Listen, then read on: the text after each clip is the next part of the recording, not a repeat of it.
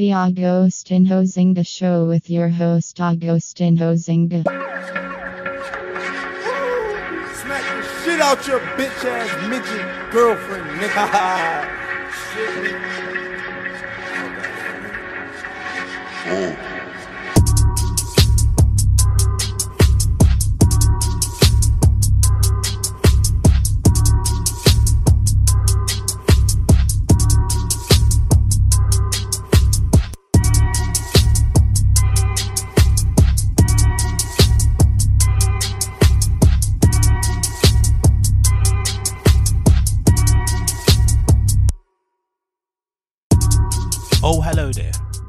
Back to the Agostinho Zinga show with I, your host, Agostinho Zinga, and this is episode number 567.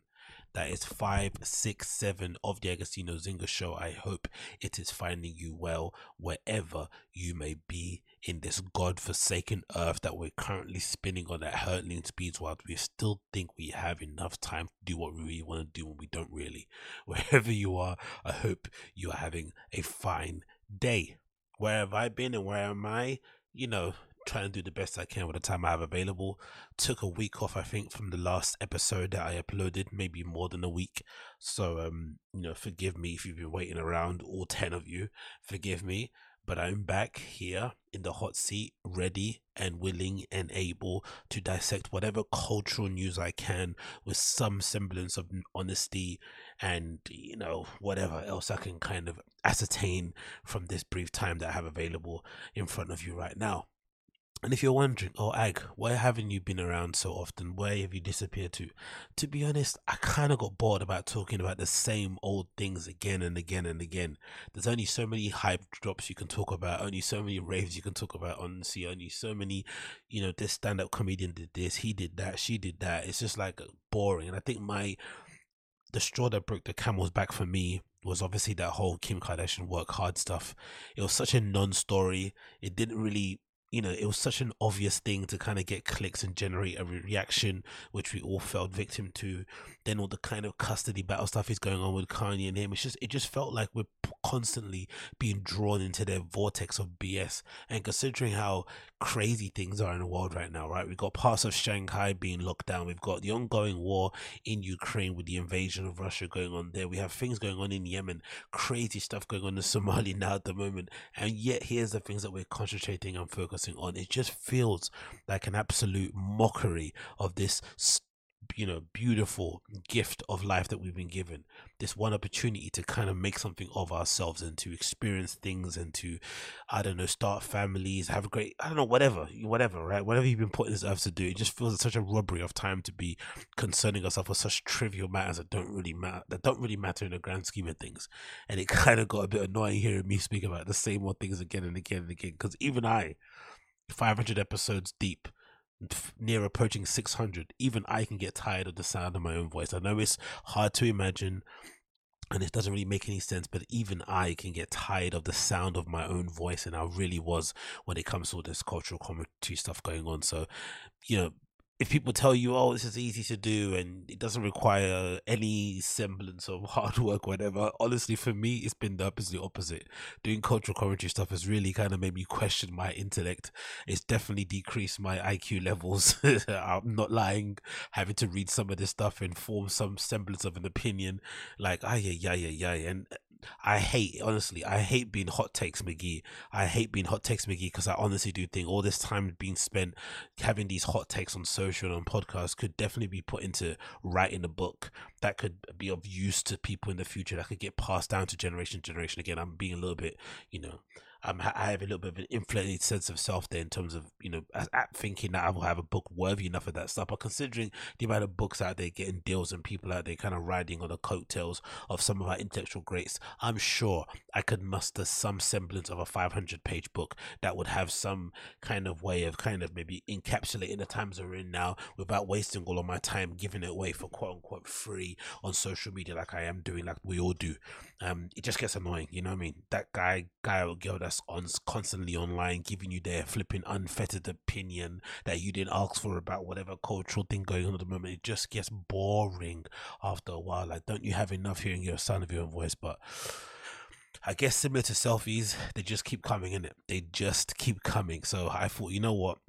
Let me jump back in the hot seat and kind of contribute what I can. And obviously, today is probably one of the hottest days to do it based on what happened in the Oscars. But I think going forward, my plan is to continue to obviously doing kind of what I'm doing, but to kind of pivot into doing actual more culturally significant culturally significant stuff like um you know reviewing stuff concerning the arts like actually watching or rewatching documentaries films um, going to exhibitions again, getting inspired, you know I mean, to talk about things that actually matter or things that I feel like actually matter that might be of some rev- relevance or use to you guys over there, of course, as the viewers, consumers of this kind of stuff, because I don't think shows are fun when it's just, okay, let me just give them what they want it's also fun when the person doing it also feels somewhat inspired, somewhat rejuvenated by the things that they're reading, you know what I mean, or or writing, or watching, or listening, or seeing, and they want to kind of somehow relay it back to you guys. Obviously, maybe the audience can kind of see some sort of value of it. But if I'm just sitting here and kind of go by what my you know, I could easily just sit here and go through my video clips, especially on YouTube, and kind of sort through popular or most viewed, and basically be able to deduce, okay, people like me when I hear when I talk about these topics, firing a kid, these comedian that, this, that, that, that, and just go through those topics every single week. But legitimately, I'd want to hang myself if I did that. Like I couldn't do it. I just can't because I would want to have a an original thought about some of those guys involved in that circle, right, or in that scene, whatever, which would then have to, which would then require me to actually sit down and listen to those shows. For the most part, I don't listen to them. I just see the clips online. I might jump on the Joe Rogan subreddit. I might jump on the TFATK subreddit and see what clips have been posted on there. Maybe comment on something if I feel like I've got something interesting to say. But I don't sit there and listen to them. So that's why I give those guys props because they actually listen to these shows and pull out clips, upload them on Streamable and whatnot. So they don't give these guys clicks or views or whatnot, and I just couldn't do it. I really couldn't. There's not a part of me that feels like that is in any way meaningful or any use or any good use of my time. Even though you know my time isn't worth much now yet, but I still want to honor it.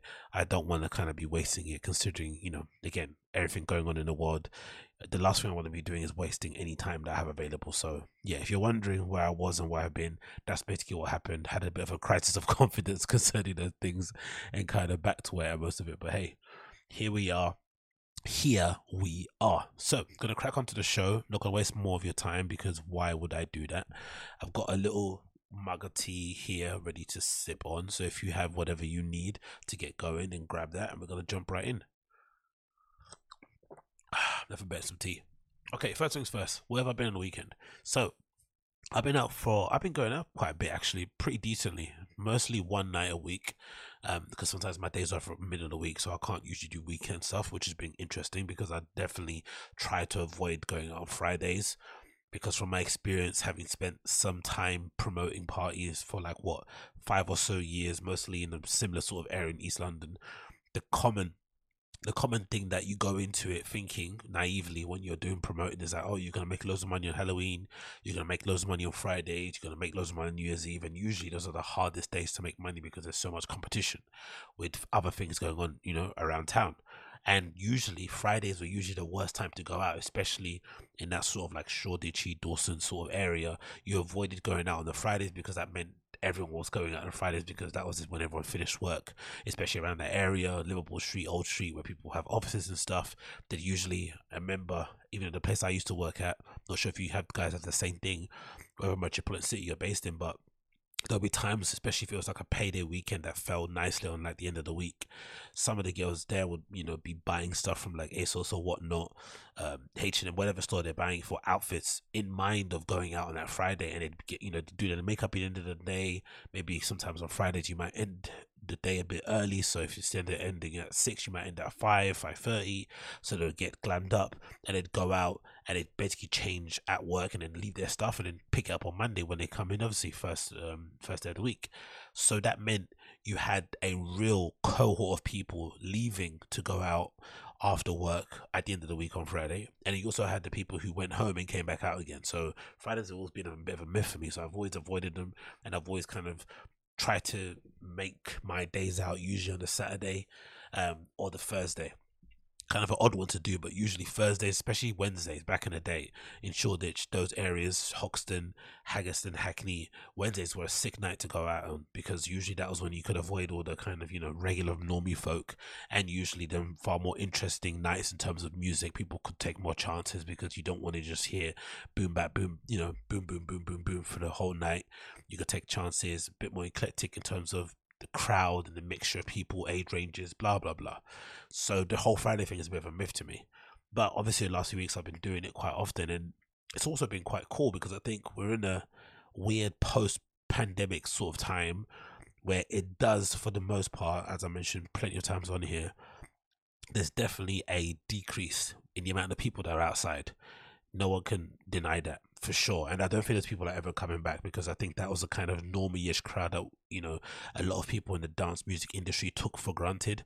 People, or maybe even us, in terms of seeing people, we kind of look down upon them. But those people who would maybe buy a ticket to Lovebox, who would buy a ticket to you know whatever festival happens in you know like a Dekmantel or whatnot, those normie crowd people who would fill the gaps here or there were the ones that sold stuff out because there's a core group you'd imagine, the core sort of fan like myself, maybe other people who follow these artists who buy you know songs on Juno and you know visit record stores who go to flipping Phonica for the little indie J stuff and maybe listen to NTS. That's kind of a core kind of fanboy type person, and then there's a normie kind of person who just listens to whatever it's cool. Maybe checks out what's the most trending or RA pick of an event on RA.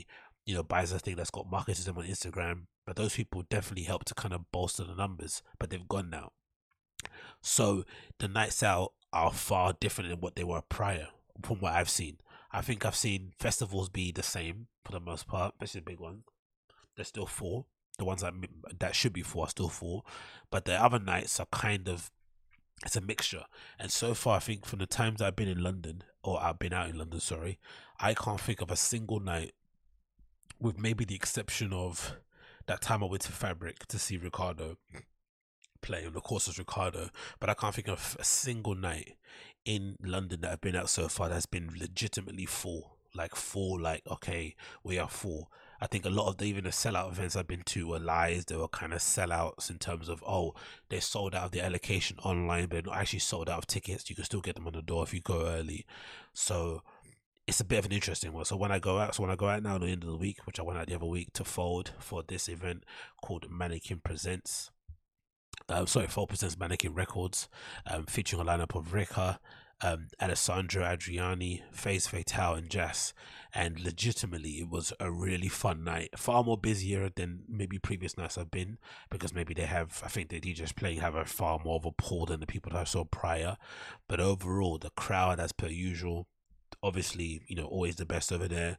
I think it obviously helped that I arrived quite late. I think I arrived at like 1.30, 2 a.m. after I watched the UFC fight night.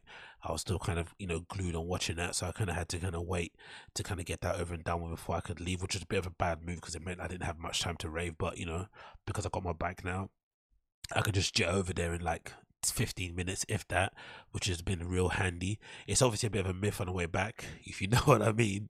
But going there is cool um, you know, just got to make sure I pick the right attire to kind of cycle there. But usually it's, it's fine. It's not too much of a, of a hassle. There's lamppost and kind of fencing right outside the club, so if you can just lock it up there, and it's in a really dead end area, you're not gonna have passers by trying to go there and nick your bike. So that's gonna be pretty decent. Um, I had a bit of a hiccup, a bit of a scare just before I arrived. I was sorting out my lock before I got to the venue, and for some reason, I guess I dropped my phone without realizing because my my music was still playing, and then I only realized because the music stopped playing because I was out of distance. And then by the time I popped around the corner, another guy was walking down the road because he's just kind of he picked up the phone. I was like, "Oi!" and he turned around and just gave it to me. But he wasn't gonna give it to me. He was walking away. Do you know what I mean? I was like, Jesus Christus, mate. That would have been an absolute mad one to start the night off with. Um, first thing again to complain about just because you know it's good to be honest about these sort of things. As great as the venue is, and as great as I love everything that they do over there, one of the things I'm a little bit annoyed about still is the lack of set list being published, you know, especially on the same night as the event. I get you don't want to do it beforehand. I still don't get it. Don't get me wrong, because I think it's just nonsense. I think if the best club in the world, like Berghain, can put out their set list a few days before the event can, is going to be on, I think these other clubs can do the same thing for sure. Um, in the UK, I know for sure beforehand the idea around it was that you didn't want people to just come to see the person playing. You wanted them to turn up to see the whole thing, because I guess it's not enough to just get the ticket secured. Because some of you would think, oh, what's the point of doing that, holding onto the set list and kind of holding people hostage or making sure they come so they can, you know, get more money in the bar. Well, effectively they bought a ticket anyway, so you've already made that back. But I guess some of these events or some of these spaces, they they've got such a high operating cost they just have to kind of try and get black as much money as they can, black get back as much money as they can from every avenue. So if they can guarantee that you are gonna buy a ticket, and they also guarantee that you're going to arrive um, with enough time for you to drink and you know spend at the bar, that kind of increases their ability to recoup. But somebody that goes out a lot, it's just annoying not to know who's playing or what you're missing before you get there. Now, don't get me wrong, common sense would tell me that the way they put the lineup together, that most likely the headliner would be JASSS, considering the level of people out there. Especially she put out an album recently, you know that makes more sense. And then maybe the one before would be Phase Fatale, knowing his connections and him being somebody that plays at all the big venues out there in Berlin. I'm not I'm not familiar with Alessandro Adriani, but Ricky I've seen a few times on Hor on H how you pronounce that flipping radio station in Berlin. So common knowledge or common sense would probably tell you that most likely this is the opening, then next, then next, then ending. You would assume so. But I would still want to know ahead of time. Don't let me get there and then find out when I get there. Obviously, when I got there, I was able to take a picture of the set list because they do have it on the side of the toilet so I guess if you've got your your phone taped up, you're not gonna be able to take a picture, but you can just note it down if you want to. They've usually got the set list, you know, on the little bit of paper next to the toilets there in the main room. So that was fine to get the set list. And then by the time I was there, Phase Fatale was playing. Uh, I think he just started. I was arrived there maybe at two thirty. So that was pretty sick to see. Um, that sort of like let, let's just call it that quintessential sort of Berlin sound, or how should you call it? Uh, whatever try and think of whatever other place to call it. That really hard, fast techno is something that is slowly but surely, not slowly but surely, it's becoming a lot more popular here in the UK, right? In London especially. But I still feel like for the most part, just because of how we're set up, it still takes a bit getting used to to kind of really enjoy it because of the times that we're open. You know, for the most part, Folder's one of the places that closed. You know, one of the latest clubs that close um, in terms of closing time. Sorry, so six a.m. is still quite late for us, even though it's not really late in all things you know, all things considered.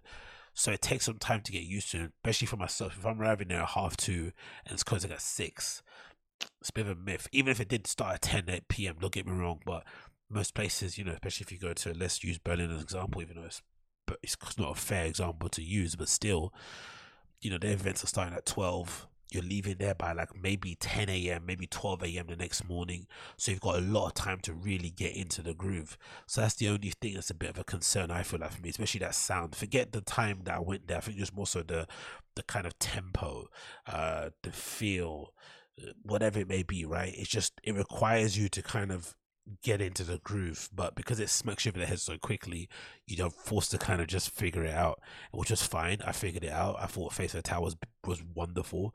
Um, even though it was really banger heavy, I felt like he did a good job of kind of carrying the groove and sort of providing a platform for JASSS to come on after him, which I thought was a really standout set.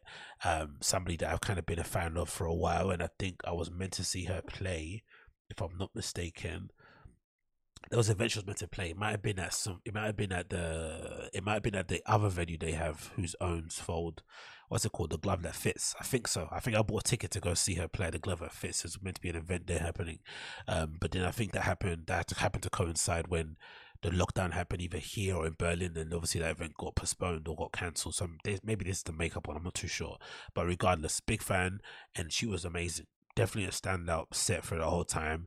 I was pissed I had to go outside for a few minutes here and there to kind of gather myself, whatnot. But definitely one of the standout sets there was JASSS. Um, really, really, really good.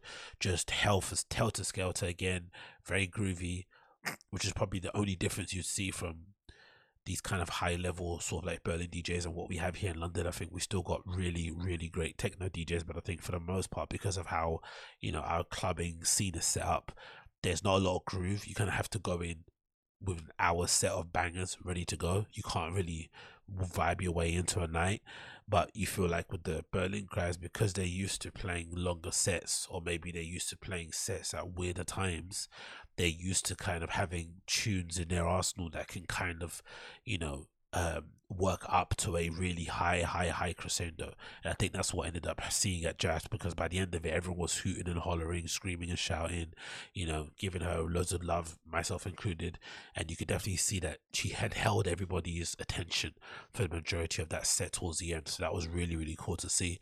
And of course, at the end, everyone was looking for the after parties to go to, which I kind of participated in, knowing for what I wasn't going to be able to stay because I'd work the next day. So that was a bit funny and then I think most people ended up going to Unfold the next day. Actually, it was on Sunday, which I still haven't been to. For all the times I've been, again, I went to the very, very first Fold party, which I'm actually going to upload a really funny little audio clip of me in the toilets, high up my mind, you know, giving them all the props. But that was funny back in the day. So I've been to the first first party when they opened like 2018 or something, but I've never been to an Unfold just because it's on a Sunday. You know, I can't wrap my head around going out to a rave rave on a Sunday, but I think I have to kind of give it a little look in going forward because for the most part they have some really interesting bookings there. That's where they even give a lot of the young up and coming talent a chance. People that they may be looking to make residents in the future, they get a shot to do that there in it. So maybe that's an option to go forward. But yeah, as per usual, one of the best clubs, great bartenders, like it's, stuff that you shouldn't be able to you shouldn't mention because it should be you know par for course but if you know anything about london clubbing you know how up and down you know temperamental that stuff can be and how much it can really influence your night if you have a really bad experience with a security guard or something but i think like everybody's there is usually really cool easy to talk to um, searches are chill ticket thing is easy, ID, blah blah blah. Obviously, the cloakroom stuff I keep mentioning is a real godsend if you want to leave them in the lockers. Um, for sure, you can do that, especially. So I'm a big fan of that. Um, and yeah, generally just a good night. So I really, really had a good one with that one.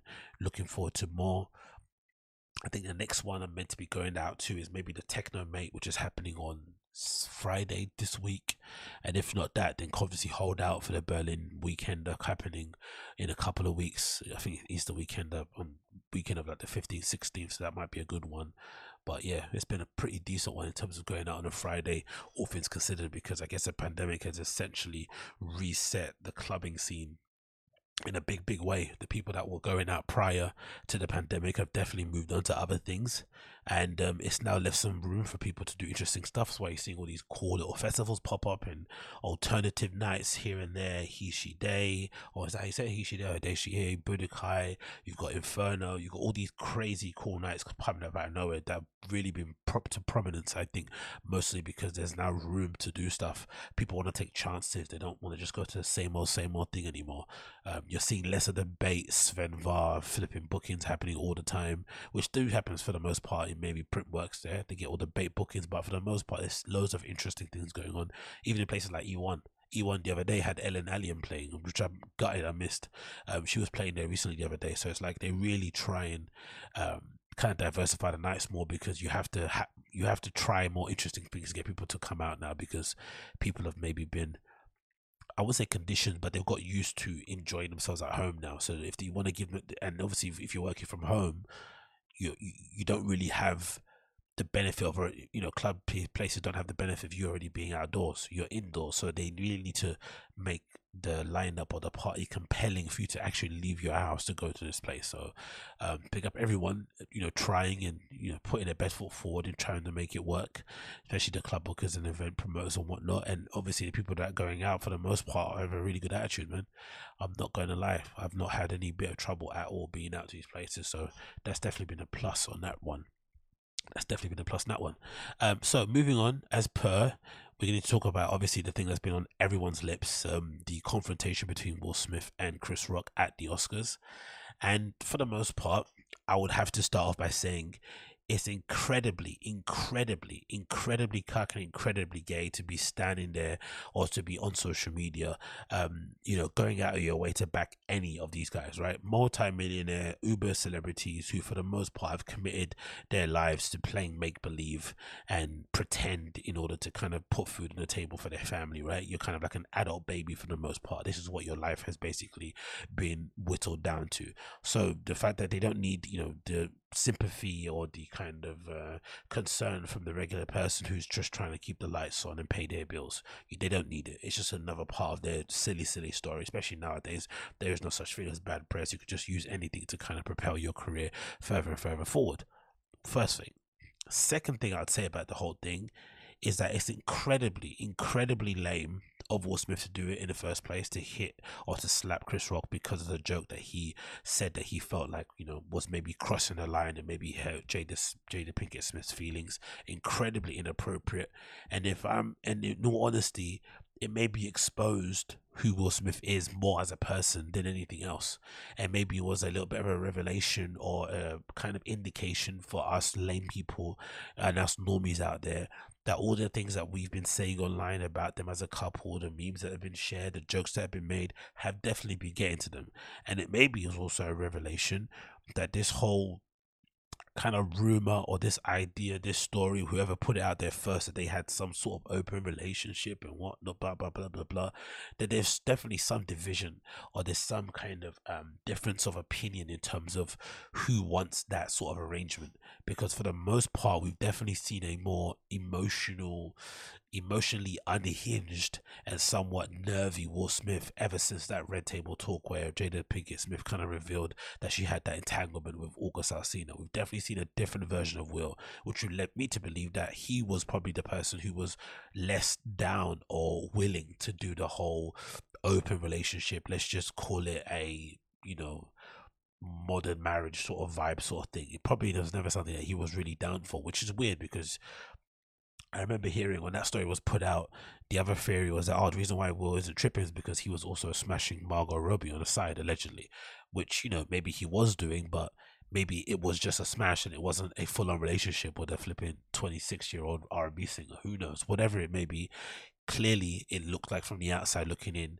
Will Smith was less inclined to live that kind of lifestyle. Jada Pinkett maybe wanted that more so. Cool, no problem but then we were force fed um, or we were kind of forced to pay attention or to listen to Jada Pinkett Smith kind of reveal every intimate detail about their relationship, her feelings about Tupac. All this really, I would say, somewhat embarrassing and somewhat um, kind of, uh, you know, real life cockification of Will Smith happening in real time. And for people like myself who grew up on the Fresh Prince of Bel Air, who grew up on Will Smith just being a really inspiring figure, who grew up listening to his interviews, kind of, you know, trying to figure out how he became so cool and so successful, the things that he's done and what lessons can be learned and applied to stuff that I do or we do in general.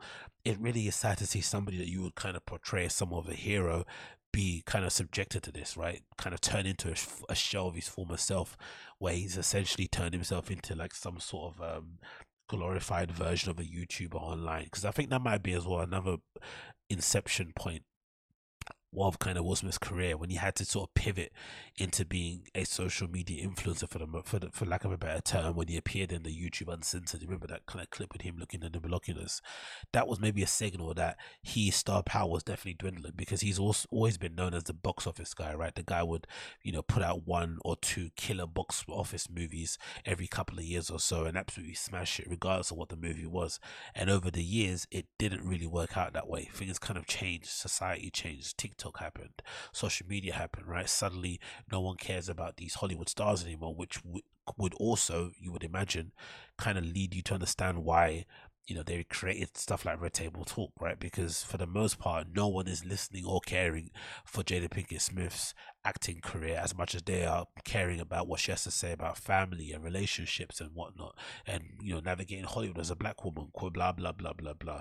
All that talkity talkity stuff has definitely made her, I would say, more prominent and more of a kind of household name than any of the acting things that she's done in the past. I would say personally, but maybe people will disagree. But regardless, Lamo, lamo. I, I'm a free speech absolutist personally. I believe you should be able to say whatever the hell you want without the threat of violence. Obviously, you are not kind of um, you're not kind of responsible or in control of how somebody reacts. But I think the moment you lay your hair on some, you lay your hands on somebody when they've just used words, is the moment you've lost. You should always respond to threats as they come threats of violence should be addressed with threats of violence. Threats with words should be addressed with threats of words. You shouldn't be standing out of your seat in the middle of a flipping packed room, live on air, going to slap someone because of a joke they said, especially when we know that the person that you should be slapping is August Alsina. At the time when we were making our jokes online, I actually played a video in the background just so you can hear it, but I'll mute the sound because we wanted to hear it. At the time that we were kind of talking about publicly about the whole August Alsina Jada Pinkett Smith thing, you know, it was it was kind of they kind of made it seem like he was being the mature one by never sort of replying or saying anything about it, right? But we all knew as guys, as especially as men, that the person that would really need to get a slap, in the, if we're being serious, behind closed doors would obviously be Jada Pinkett Smith for allowing that guy to come into their home to kind of nurture him and protect him and kind of look after him and help him out and all that nonsense. And then it turned into some sort of relationship. That should be the first person that should be getting a slap behind closed doors. And the second person should be August Alsina himself. Not everyone around him that was making jokes or whatever it may be. That was that was ridiculous. But if anything, it goes to show how I would even say it's contempt. It feels like for the most part, these celebrities have like a weird they have weird requirements that they placed on public, right? They sort of like force us to pay attention to their private lives that we don't care about for the most part. Most of us don't care. We're just forced to care about it because they talk about it so open, so openly, and you know, there's nothing else to entertain us. You know, especially in media or in culture or in arts at the moment. TV series are dog shit. Oscar movies are terrible, right? There's nothing really out there to kind of distract us apart from maybe sports and reality TV. And again, those you know, depending on what you're watching, aren't that great anyway. So they force us to pay attention to their personal lives. But at the moment we have an opinion that doesn't line up with what they want to hear, they then tell us it's out of context. They then tell us to mind our business. They didn't like all this dumb shit happens, and you're like, what the hell is going on? Am I living in a bloody matrix? Am I living in a matrix where I have to sit there and somehow um, justify in my own head why I think somehow that I agree with these aliens because that's what they are. They're like adult babies. They don't really exist in the real world. Why? Maybe having a relationship that's open but not open and then sharing your story with millions of people isn't maybe the best way to go about things you know what i mean? It's just a very strange place to be in. And I think for the most part, the lamest thing to come out of this whole situation has been the lack of support for Chris Rock the lack of support for Chris Rock, especially when it comes to comedians coming out and saying, "Hey, this is completely uncalled for," because yes, it's Will Smith, but this could be anybody. This could be some random person, you know, at some bar somewhere that doesn't like what you say, and then they get up on stage and they what they they flopping double leg you and start pounding you into the ground because they don't like the joke that you made about Trump.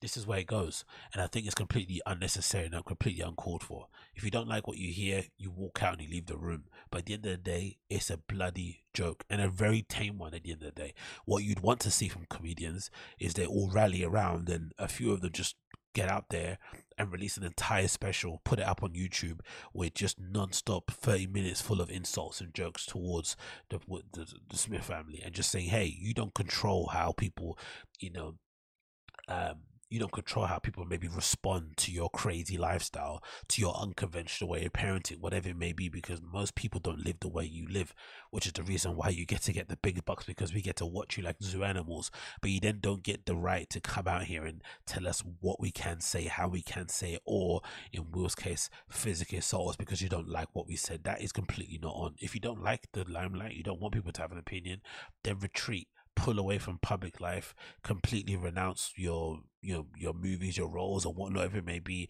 and just live in complete privacy. Then, of course, you can command that or you can request that. But for now, like shut the fuck up. Really shut the fuck up. And it gets worse because that was bad enough as it was. The worst part about it was the apology. If you're gonna be the guy that's gonna be like, hey, I've had enough of all the jokes. I don't want anyone to have any more jokes at my expense with my family you know, we've been through enough already, blah, blah, blah, whatever it may be, stand on it. Stand on it. If you're gonna be the bully boy, stand on it. If you're gonna be if you're gonna be the, the baby of acting, stand on it. But don't then come out now and say you're sorry or that you apologize because we know you're not sorry. Because at the time, especially when it has happened, Number one, I was surprised the show went on. The show continued for some odd reason. They didn't stop the show. For some odd reason, he wasn't escorted out of the building. For some odd reason, he still was able to receive his award on stage. right? Like straight after I think that actual slap happened. For some odd reason, there was a video of him after the event. Um, no, or when it happened, crying in the arms of Tyler Perry and Denzel Washington. Did they go up and give Chris Rock any condolences? Another black man that got assaulted on stage, or are we picking and choosing which black man gets support now? Like, what nonsense is this? Then there's another video of Will Smith and after party dancing and rapping along to his crappy songs, you know, trying to make himself feel good. Like, what the hell is going on here? Now you've got an apology. What's this apology for? Who is this for? Is it so you can keep your Oscar? Nonsense. Absolute bullshit. So anyway, the apology on screen it says follows. He posts on Instagram. It says his violence in all its forms is poisonous and destructive. My behavior, oh god, my behavior last the Academy Awards was unacceptable and inexcusable. Jokes are at my expense are part of the job, but a joke about Jada's medical condition was too much for me to bear, and I reacted emotionally. I would like to publicly apologize to Chris. I was out of line and I was wrong. I'm embarrassed at my actions that were not indicative of a man I want to be. There's no place for violence in a world of loving kindness. Yeah, there is, but not in that way. Um, I would also like to apologize to the Academy, the most important people. To, and again, is that paragraph longer? Yeah, see, the the paragraph apology to the Academy and everyone involved in Hollywood is longer than the one involved to Chris Rock. Um, I would like to apologize to the Williams family, the King Richard family, and deeply. Who's the King Richard family? Okay, I'll get the movie. I deeply regret my behavior has stained that what uh, what was ha- what has been an otherwise gorgeous journey for all for all, for all of us.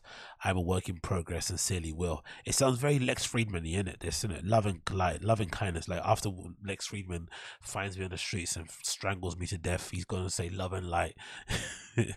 I kill you with love. I kill you with light. Like what nonsense? What hobbity goop? If you're going to be the violence guy, stand on your violence. I don't vibe with any of this stuff. You know, Jada Smith needs to grow up as well. Jada Pinkett Smith, grow the fuck up. Like, legitimately grow the fuck up. If you have a problem with this alopecia stuff, again, it's just, eh, for me, it's, it's attention seeking at its finest. If this is an issue, wear a wig.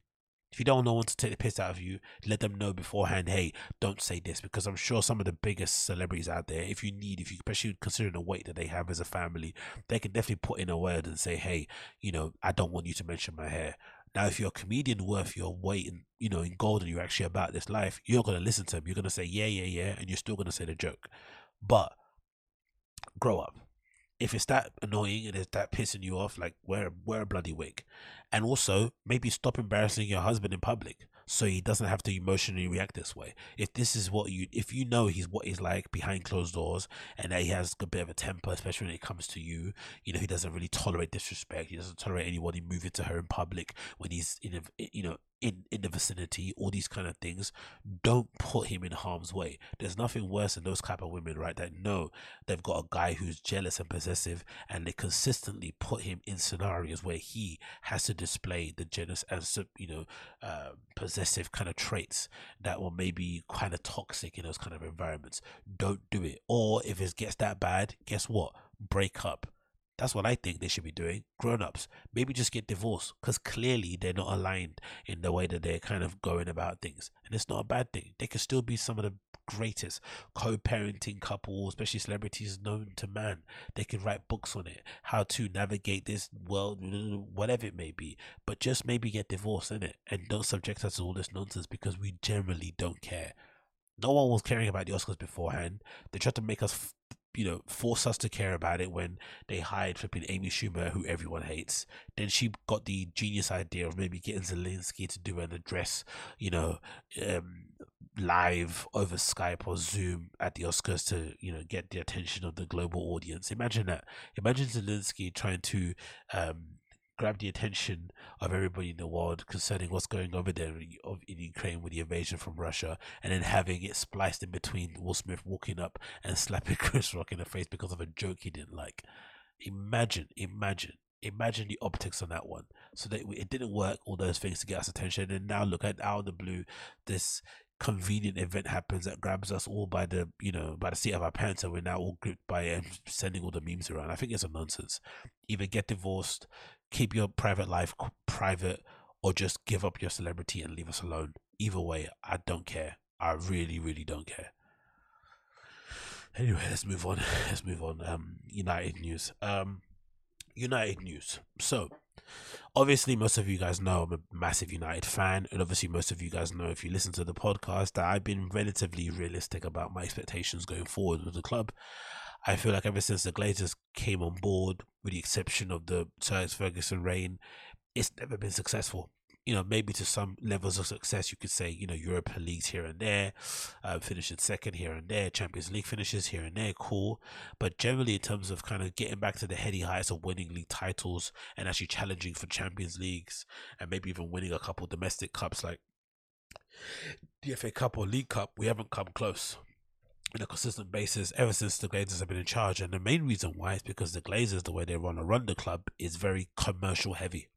They're more focused about trying to sell t-shirts, expanding our global reach, engagement, blah blah blah blah, than actual sporting success, which for the most part is a very backwards way to think about things because weirdly enough, in football, if you're actually successful on the pitch, it can actually make the you know the plan to kind of maybe expand into new territories far easier because you have something to basically offer these fans have maybe don't know much about you. You have glory, you have, you know, cup goals, you have excellent bits of play, you have all these assets that you could use along the way to kind of get that glory that you can use, obviously, to expand your global audience. But we don't do that. Instead, we focus mostly on the commercial side of it and we abandon the football. We think about the football second. And then we also have the added uh, you know, pain in the ass where we've given people jobs, very cushy jobs who don't have any business being the jobs that they're in. You know, the bankers who all got put in place when Ed Woodward was there. Loads of his mates from the same university they went with together. The Glazers, for the most part, have a very hands-off approach and let them guys run it how they want to run it and just pull out the dividends. And the unfortunate part about when it comes to United is that it would be okay if we were able to stumble across another Alex Ferguson, which is odd to say, but if we were able to do so, if we were able to kind of, you know, we hired David Moyes and he happened to be the next reincarnation of Alex Ferguson, the sad thing was it wouldn't matter. No one would care about football structure. But unfortunately for us, football's at a point now where structure is probably the most important thing in football, maybe ahead of transfers and stuff. I would say because you know you you would uh, you could argue that your structure informs your transfers. Without adequate structure, then your transfers are going to be dog shit. Look at how well a club like Chelsea, you know, operates and runs itself, especially in the midst of everything going on with Roman Abramovich. They're able to still keep chugging along for the most part because their structure is pretty watertight. But with United, you remove people like Peter Kenyon and you know flipping Alex Ferguson and maybe some other key figures, and suddenly it all comes crumbling down on the football side of things. And now we're in this affair now where we hired Michael Carrick after Ole Gunnar Solskjaer was sacked, which I think too late. Ole Solskjaer was definitely sacked too late. We hired, we then put Michael Carrick in place as an interim. Then we got Ralf Rangnick in charge as another interim, who also was going under the guise that he was going to go upstairs and consult with John Murtough, who is far overqualified there and far more, you know, is far more success in that field than John Murtough does, to assist the likes of Darren Fletcher and John Murtough. Darren Fletcher then drops down and somehow is on the bench assisting with the club. I'm not sure what that is all about what that means anything, but for the most part, it's another illustration of just how poorly we're run. He should be nowhere near the football side of things. He should be doing the job that he's meant to be hired for. And now we have a position where we still haven't hired our next permanent coach. According to this article or this tweet, sorry, courtesy of United District, it says Man United want their next manager to imbue the um, to imbue the club with a strong playing entity, giving Erik Ten Hag an edge in the contest. A desire to develop a playing style figure to permanently in the plans outlined by United, but still considering we have an international break, considering the season's coming up soon, we have nothing else to play for, we still don't have any pre-contract agreement in place with a manager going forward. Zero. Now, my kind of um, theory is that for the most part, I feel like, especially considering the noises coming out of the club, considering what Gary Neville has said about Pochettino recently, put out a poll on his um, Twitter feed, basically asking fans who they'd rather Erik Ten Hag or Pochettino. The overwhelming favourite on Twitter was 80% vote was Erik Ten Hag, but then Gary Neville still said he'd want Pochettino anyway, which I can kind of give him a bly on because for the most part, he's always been a fan of him, and also Pochettino did coach in the Premier League, so Gary Neville was able to see firsthand how he was able to kind of develop his career, you know, working at, you know, Southampton, eventually going to Spurs and get them the highest finish they've had in recent years and, you know, transforming how they play football and blah, blah, blah. Fair enough on that regard. But there's too much noise around Pochettino's name when it comes to United. The fact that he was always somebody the club wanted to hire but kind of didn't. I don't know why, you know, a few years ago. And if anything, my opinion would be we probably hired him too late now. We probably should have hired him when we maybe were letting go of, let's say, uh, a Mourinho. Maybe he should have been the person that should have come in at, at that time. So maybe three, three and a half years too late but the noise around him is just too substantial for me to feel like there's any, other candidate in place. I think the only person that the club really want is Poch, and it feels like to me that they're biding their time, waiting for Poch to maybe get fired from PSG, which it looks looking likely, especially if they don't win the league, especially considering the the kind of the flipping head start they have with everybody else in the league. I think there are many many points in front of the second place team. So if they can win the league, if they don't win the league, and they also let go of Leonardo, who's meant to be having butting heads with some people in charge of PSG, and people have looked at him as being the person responsible for how poorly they're put together as a club, bloody blah blah blah. If that's the case, then that's going to afford Man United the ability to not pay any compensation, to not pay and you know to not kind of get him out of his contract. And there's one thing we know about United, they love to save money and they love to get stuff just for clicks and views.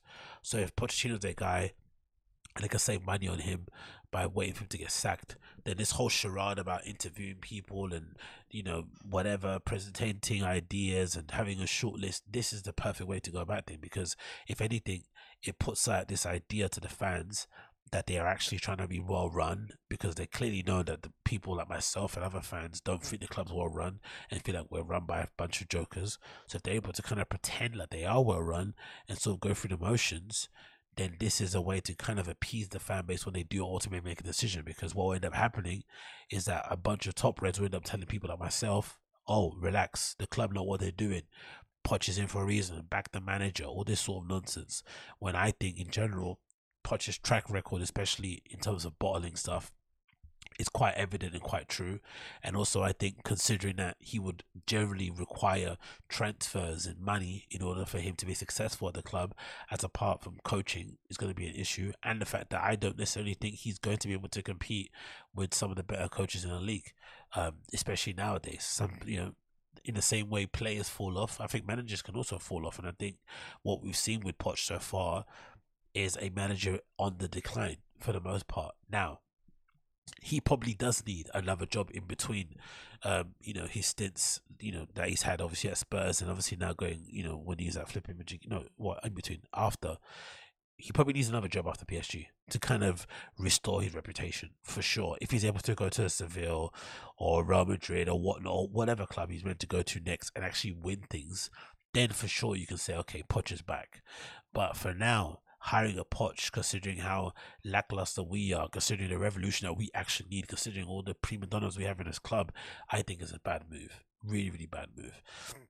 Interesting enough, uh, Louis Van Gaal said as following um, during the international week. He said Erik Ten Hag should join a football club and not a commercial club. Man United is a commercial club. We all knew this, but it's great to see the great man Louis Van Gaal telling it as he sees it. Another quote says Mauricio Pochettino was recently interviewed by Man United. According to sources close to United board, United also indicated to him that they do not intend to rush into the choice of their future coach, but clearly he's one of their favourites. I think still. Another one which is more concerning, apart from the managerial changes, I think, is this quote. It says Rashford and Shaw are considered part of the key group of core players at United want to keep at Old Trafford and are keen to push ahead with negotiations despite uncertainty of the identity of the club's next manager. I personally think clubs like Chelsea can get away with this. Even an Arsenal, for the most part, can get away with this. Maybe a Liverpool, even. Um, a City, for sure, can get away with this, where you don't necessarily sign players based on managers' choices maybe preferences, like maybe they want a left back with certain playing attributes, cool. But you have an overall idea of how you want to play football, and you just sign players based on the kind of gaps you need to fill your squad, and then you get coaches. Secondly, who kind of can maybe, uh, what you call it, um, can play that kind of football, can coach that kind of football. Cool. Then it won't necessarily matter if you sign players, you know, to contract extension with no manager in charge because essentially you're gonna pick the manager. They're gonna most likely use these players because you know what players you kind of want playing style wise. But United, we don't have a playing style. We don't have a way that I think is gonna be. Um, we don't have a clear, identifiable way at the moment that's definitely gonna get us back to where we need to get to. that needs to be worked out. And the only way to work that out is to allow the managers to bring in the players that they want. Now, kind of uh, tying his hands behind his back before he even starts the job by giving him players that are not going to fit the way he's going to play, or maybe are not his preference, is definitely a recipe for disaster, but definitely par for course when it comes to United. We are probably at the most crucial, maybe you'd say even, yeah, maybe definitely the most crucial part of United's evolution going forward as a club because I've always said from the day dot that I don't think we'll ever be a club that's going to win and challenge for major honours until the Glazers leave the Glazers are the most destructive and uh, hurtful part of modern day United. They're the ones single handedly holding us back. The ex players don't help with their stupid opinions and their sort of like loyalties being basically decided on who pays them. The top reds don't help with their sort of weird in a competition thing about trying to see who's the best supporter by ignoring the things that they're clearly seeing. There's clear issues. And obviously, the players at the club who are toxic and entitled and have the ego that doesn't really match their kind of sporting achievement or their abilities, cool.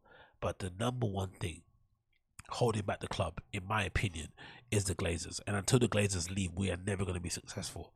But if you told me we're able to get a genius coaching who can maybe quicken the process, who can maybe shorten the amount of time that we're in the sort of footballing wilderness, I still think even with that genius manager in charge, who I don't think exists, because I think still think the best managers available on the like in the world football have already got jobs and will never come to United anyway.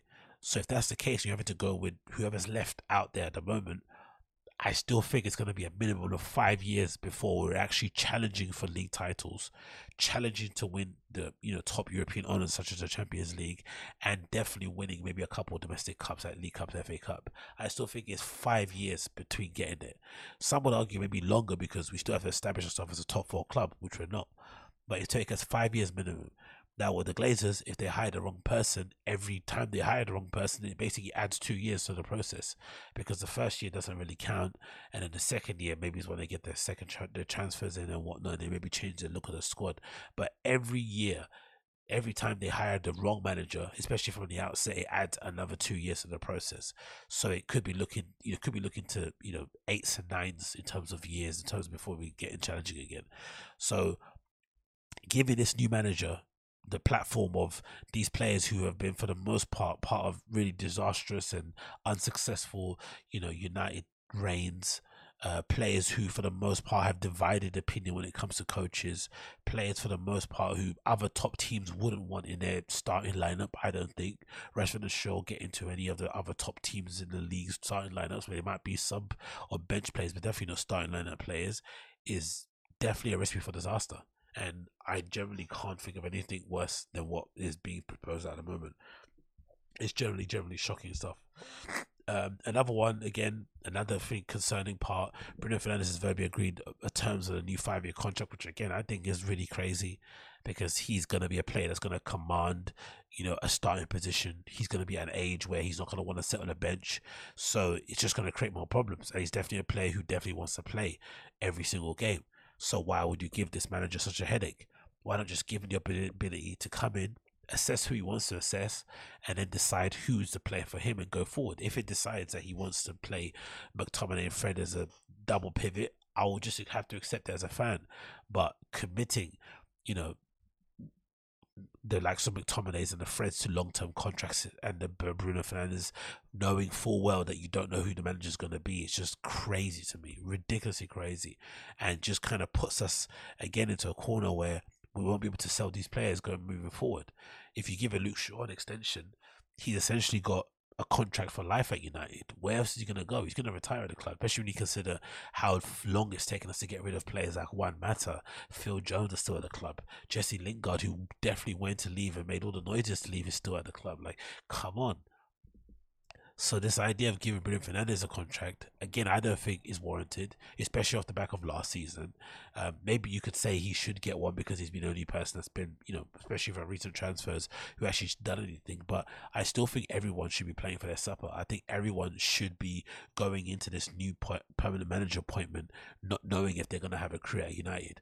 Everybody, I don't care who it is, no one in that club nobody, with the exception of maybe Anthony Elanga or something, or some of the young players coming up, no one in that club deserves to get a contract based on what they did prior because they've all been parts of really disastrous United reigns.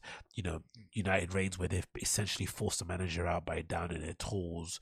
United reigns where they've come out and said the most entitled, nutty stuff about the training programs and having to train at night and all this nonsense they don't want to press. Like, they're the most entitled bunch of players that exist. They need a bit of humbling. They need to be brought back down to earth. And the only way you could do that is by giving the manager the ability to get them out if need be. But signing these players to long term contracts, I think, is a recipe for disaster, personally. But most likely than not, they're going to do it anyway, and we're going to have to just move forward as a club and just kind of pray and hope it works out, which it obviously won't because football's no, there is no, there is no, there is no flukes in football. You are where you are for a reason, and United are just never going to get to that position again until I think you know we get rid of the Glazers, and unfortunately, there's no appetite within our fan base to really just you know spark a change and call for it, and you know it just doesn't exist. I don't, and I just can't figure out why that is. I really can't. But hey, we have to move in it. Next on list is this funny story courtesy of Hypebeast about the Omega Swatch Speedmaster worldwide release that legitimately sparked a riot on Carnaby Street, which brought back a lot of heady, fun memories for myself, especially considering the times that I spent, you know, queuing outside of stores in central London overnight, getting the McDonald's breakfast with people and stuff, and then getting your thing in the morning, walking back to the station with your bags or checking them in Hoxton uh, in that what's that square in Tottenham Road. But you know what I mean, right? It was a great time, and obviously with with the popularity of resale culture or streetwear or hypebeast culture, whatever, you know, these kind of years gone by, the need to queue outside stores has definitely dwindled. A lot of places have basically favored the online drops and that sellout frenzy more so than the queuing things. Local councils got involved, police were not too up, happy about it, and it's just kind of died that whole culture, which I think is really annoying. I still think there's a place to be had for having drops where you have people actually go to the store who want to go to a store. You have an allocation in store, similar to any other brand. You know, your high fashion brands, your electronic brands, they're able to sell, you know, iPhones and Balenciaga sneakers online, and then they also have an allocation that goes in store. So if you want to go in store and pick it up in hand without having to wait, you can go and do so. But for whatever reason, they never make enough of these things in the kind of streetwear culture sort of vibe of stuff. They always make a limited amount.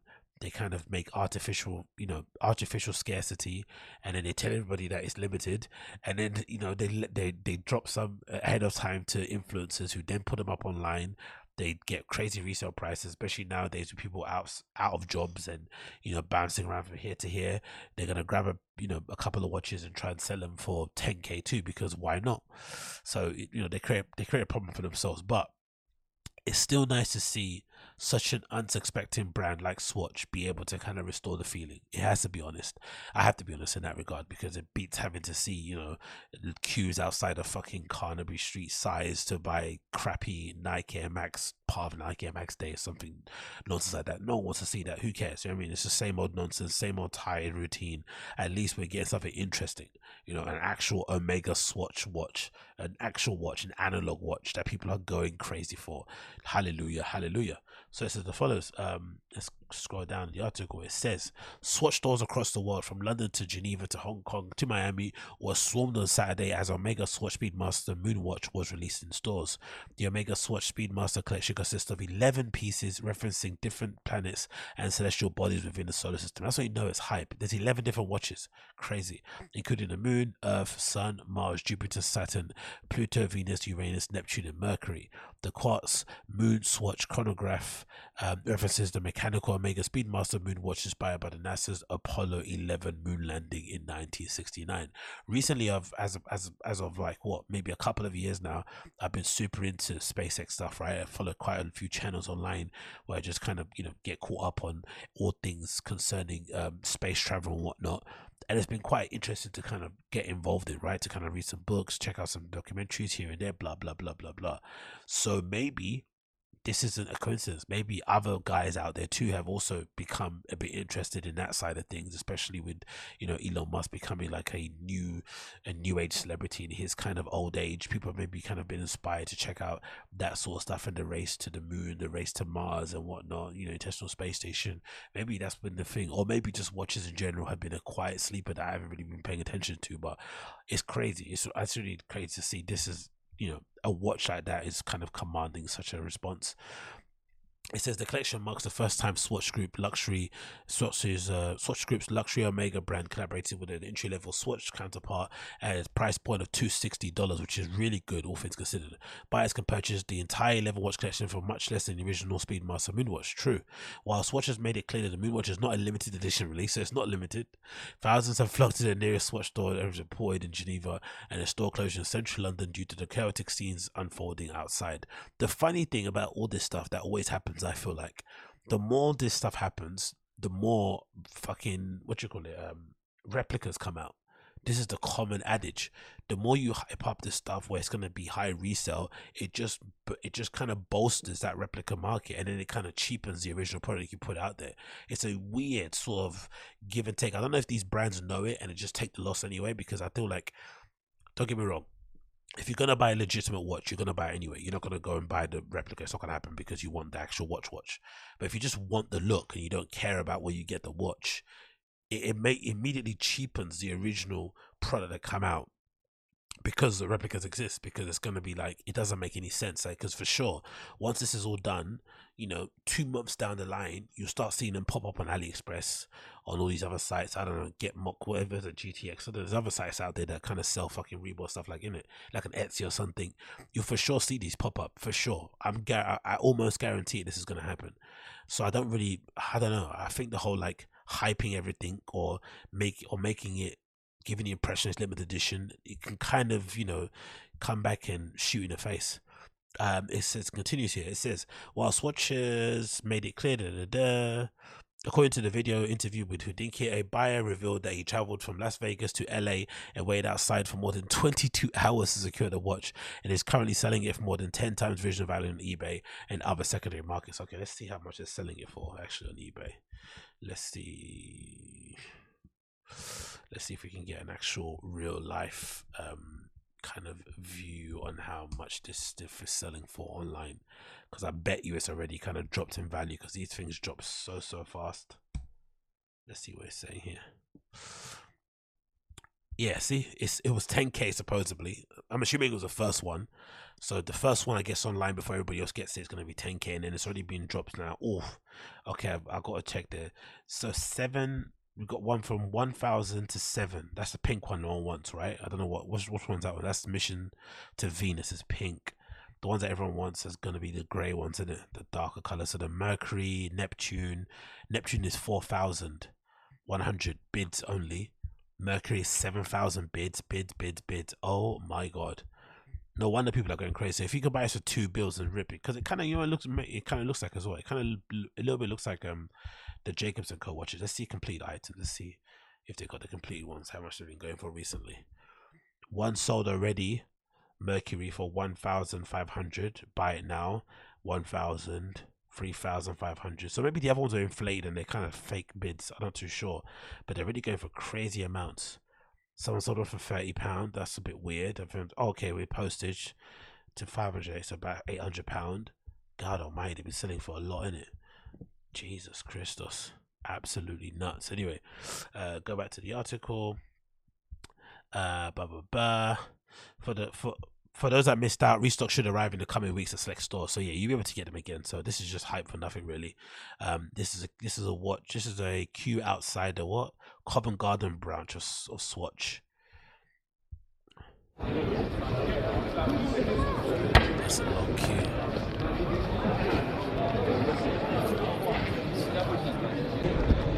And the other thing that's clear too, this is kind of just a smile minor thing on my end.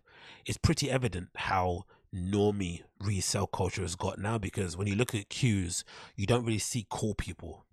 Now this is a weird point to make, but back in the day when we used to queue, you'd see people that clearly were into the thing that they were queuing for. Whether they were head to toe wearing Bape, they were wearing some limited edition Air Max, they were wearing some limited edition Jordan, they had some crazy jacket. Like you could always tell who was really about this life and actually living their raps, right? They were, they were maybe there to buy two to maybe flip one to keep one or, you know, whatever it may be. But they were definitely a part of the culture, they're part of the scene, they loved what they were into. Whereas now, it's mostly people just trying to flip. They're basically people that maybe, you know, they're more fans of Gary Vee than they are of actually, you know, Chris Gibbs or is it name Chris Gibbs or the, the Chris guy from Union, right? They probably identify more with the Gary Vee guy than the Union dude, which is, I think, something that I'm not really a fan of. There's too many of these kind of normie guys just trying to, you know, hoover up these kind of cultural artifacts in the hope of kind of making a quick buck. And, you know, for the most part, I'd imagine you'd have to buy a few of these to how many you have to buy of these to make it worthwhile standing outside of a shop for 22 hours to buy a watch? You have to maybe buy the whole collection in it but I'd imagine a few people that are buying them are probably only going to buy one or two.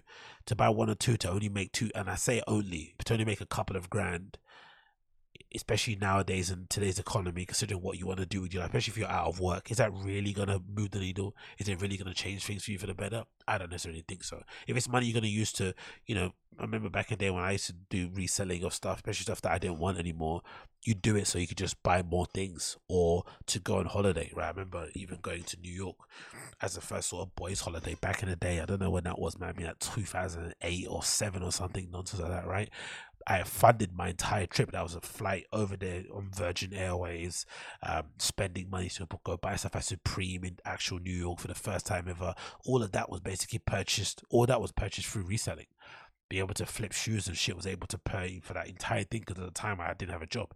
Right, I found it diff- incredibly difficult to get my first job, especially outside of uni, especially so after uni. Sorry, right? Because yeah, that's 2008. Yeah, yeah, I find it difficult to get an actual first job. It's so so hard. Even just a sales assistant job. I only got my actual first proper like job, kind of paying okay in that kind of sales fashiony world in 1948 because I knew somebody, not because I was the best person for the job. Right, I kind of got it through nepotism, really, for the most part. Um, so, you know, being able to make that extra bit of money was able to do stuff that I couldn't already do. But I don't think I could do reselling nowadays with the hope of maybe having it supplement my work wage or DJ. It just wouldn't make any sense. It would be something you do as an add on, maybe to do other things. But again, 22 hours, and then, you know, you'd have to sell it within a very short window. You have to get it and sell it now. There's no, this doesn't acquire value over the time because, like I said, they're going to be restocks of it. It's not limited edition. And also, it's 11 watches for fuck's sake. Swatch have made a lot of money on this, but they want to make more. So they're going to make more of these. They're going to put them out again. And then by the time they put they get put out again, there's going to be tons of re- there's going to be tons of fakes made already. They're going to, you know, these factories in China are going to see all the ones that sell the most and just rep them. You know it's going to happen.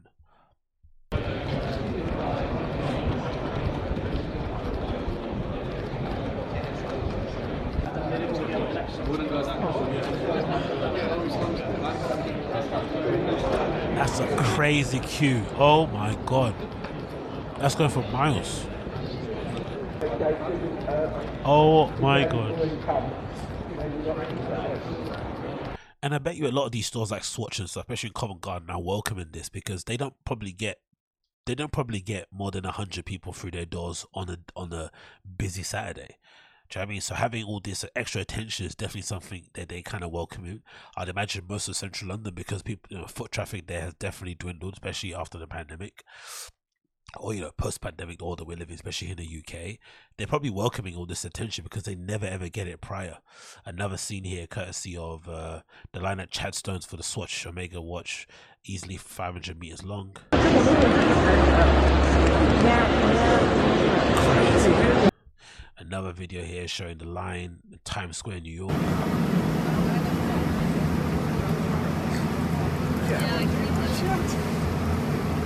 Yeah, like I said, just a lack of cool people in the queue just automatically for me just makes it lame. Like I don't know, maybe it's just again the the hipster in me talking, but part of being a part of the scene and being into this sort of stuff was actually meeting cool interesting people that you can legitimately like. You know, some of my bestest friends in the world I met through standing in queues, waiting for hype release stuff that we eh, sometimes didn't even get. That's how hard it was, right? Back in the day, you'd queue for flipping 16 hours and you sometimes you wouldn't even get the thing that you wanted. I remember the, you know, the famous story that I always talk about queuing outside of busy workshops one time the Bape store upside on Upper James Street. I think this might have been the release for the Bape Chomper varsity jacket, right? Classic varsity jacket. I think it was um, the one that um, Clipse wore on one of the uh, one of the magazines or something. I forgot. Anyway, if you know, you know. And I guess at the time we didn't, we weren't really pally pally with the people that used to work there, but the people that used to queue in the front were some of the cunts that you know I won't name. They they were really pally pally, and they already had knowledge of how many they were coming in, so they got there ahead of time before all of us, knowing exactly how much were in stock. They bought out the entire range, and then there was nothing left for us to buy. And I remember queuing outside that store for 11 i think hours or something and then getting in the store not being able to buy anything not even a hoodie zero was available and the only thing i had left had to i had to leave with something right that flipping Denzel Washington clip. I gotta leave with something. So I bought a flipping piece of sellotape, like a roll, sellotape roll, Bape one. It was like thirty pounds. It wasn't really cheap, like something like purple camo or something. That's what I bought. That's what I had to leave with because there was literally nothing available at the time, and that was brutal. But again, I met some good friends there, had some jokes. You know, you share your pain collectively because you're all catching L's. But this is just lame. Just standing there because you're so social and you know no one's cool here. Just a group of people just wanting to what flip this stuff so they can buy NFTs. Like nah, man, I'll pass on that.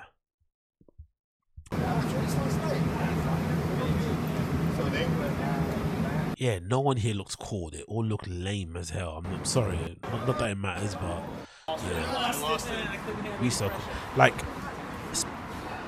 and maybe it's a privilege of the employed or in general, but I think I've got too much pride, especially nowadays, considering I feel like I put in enough work and I paid my dues enough in the world out there to be doing this to myself. I couldn't do it nowadays. I just couldn't. It would have to be something really special to get me to get out of my house queue. I'd much rather just pay resale. And if I can't pay resale, just buy a rep. Legitimately, there's nothing I can think of that would make me want, oh, you know what would make me want to queue? This will make me want to queue if they ever retroed um the original ones actually, right? So let's see if I can see if I can get if I can get one to show here. A bathing ape. It's the only thing I would actually queue for. Let's see. I'm looking for one like that's like early 2000s, like a yellow camo color. Let's see if I can find it on here. So this is might be the only thing I would queue for, right? So I got it here, a Bathing Ape Snowball jacket, right? This is a classic grail that I've always kind of wanted in my collection. I've had a couple, but they were never right. I had one that was like padded it's sort of and again, I regret selling it. It was absolutely beautiful. It was like a padded down jacket. It's similar to like this snowball jacket, but it was obviously, you know, not shell, it was more padded, but it just didn't fit right. And then I had another one that was darker and smaller arms I had to sell. So I never had the perfect one I actually want. But if they were ever to release the Bathing Ape um, snowball jacket in this sort of like yellow camo, right? Um, to the original specifications of how they were when they first came out, then I would going cute for it for it in a heartbeat. No way, you know, no way that I wouldn't do that. But apart from that, I can't think of anything else legitimately that I would queue for. There's nothing out there worthwhile to queue for in that regard. It just doesn't exist. I don't think so. Anyway, even these are crappy. These versions of it I'm showing you here at the moment. Let's see if I can get another one. Let's see if I can just do vintage. I think it might be like early 2000s the one I want actually it's kind of weird. What one that's got this sort of label on the inside, right? Um, that's kind of the one that I would want with this sort of label. So if they would ever release something like this, then maybe you'd see me queue up again. Oh, I think that might be. Oh, yeah, this is the one I had. Yeah, this is the jacket I had actually that I sold. It was similar to this. It was yeah, this is the one puffer jacket. How much is selling that for? Five hundred and thirty-eight. I think I might I might sold mine for far less than that actually. To be honest, embarrassingly enough. So yeah, this this is the one I had. It was like a puffy version of the snowball jacket. Pretty sure. Let's see if it goes up.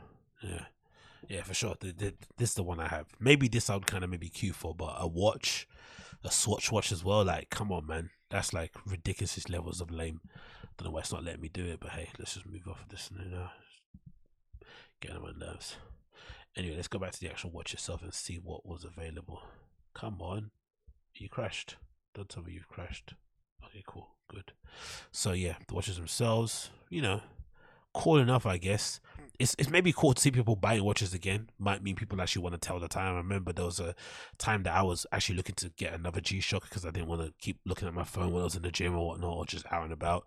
It's good to just have a watch. Um, but to queue for something that looks like a like I said, it's like a Jacobs and Co version of a Swatch. I don't know if that's the vibe for me really. Or are people buying them because they want them to look like fake Rolexes? I don't know. Some of these watches I think people buying are they buying them because they're actually into watches or because they want them to look like a watch that they can't afford to buy? Who knows? But yeah, regardless, you know, it'll be a it'll be a cold, cold day in hell before you see me queue up for these things again. Like these guys play games with us for the most part, do you know what I mean? They invent these artificial points of scarcity. They get shocked and surprised when we go out there and try and make some money and try and flip some stuff, and then they then you know pull the give us a bit of a rug pull and end up dropping them all again in the same colors, you know, in far more quantity later on down the line. But hey, what can we do in it? What can we do? Anyway, that's Agostinho Zinga Show episode number five, six, seven. I think I said. If it's your first time, check out the show. Um, thank you for checking it out. I do appreciate everyone that does check it out because you know I'm just a guy that just rambles into the camera, so any attention is good attention. um, but yeah, thanks again for tuning in. Keep an eye out for more stuff concerning me coming very very soon. I'll see you guys very very soon. Take care, be safe, and all that good stuff. Peace.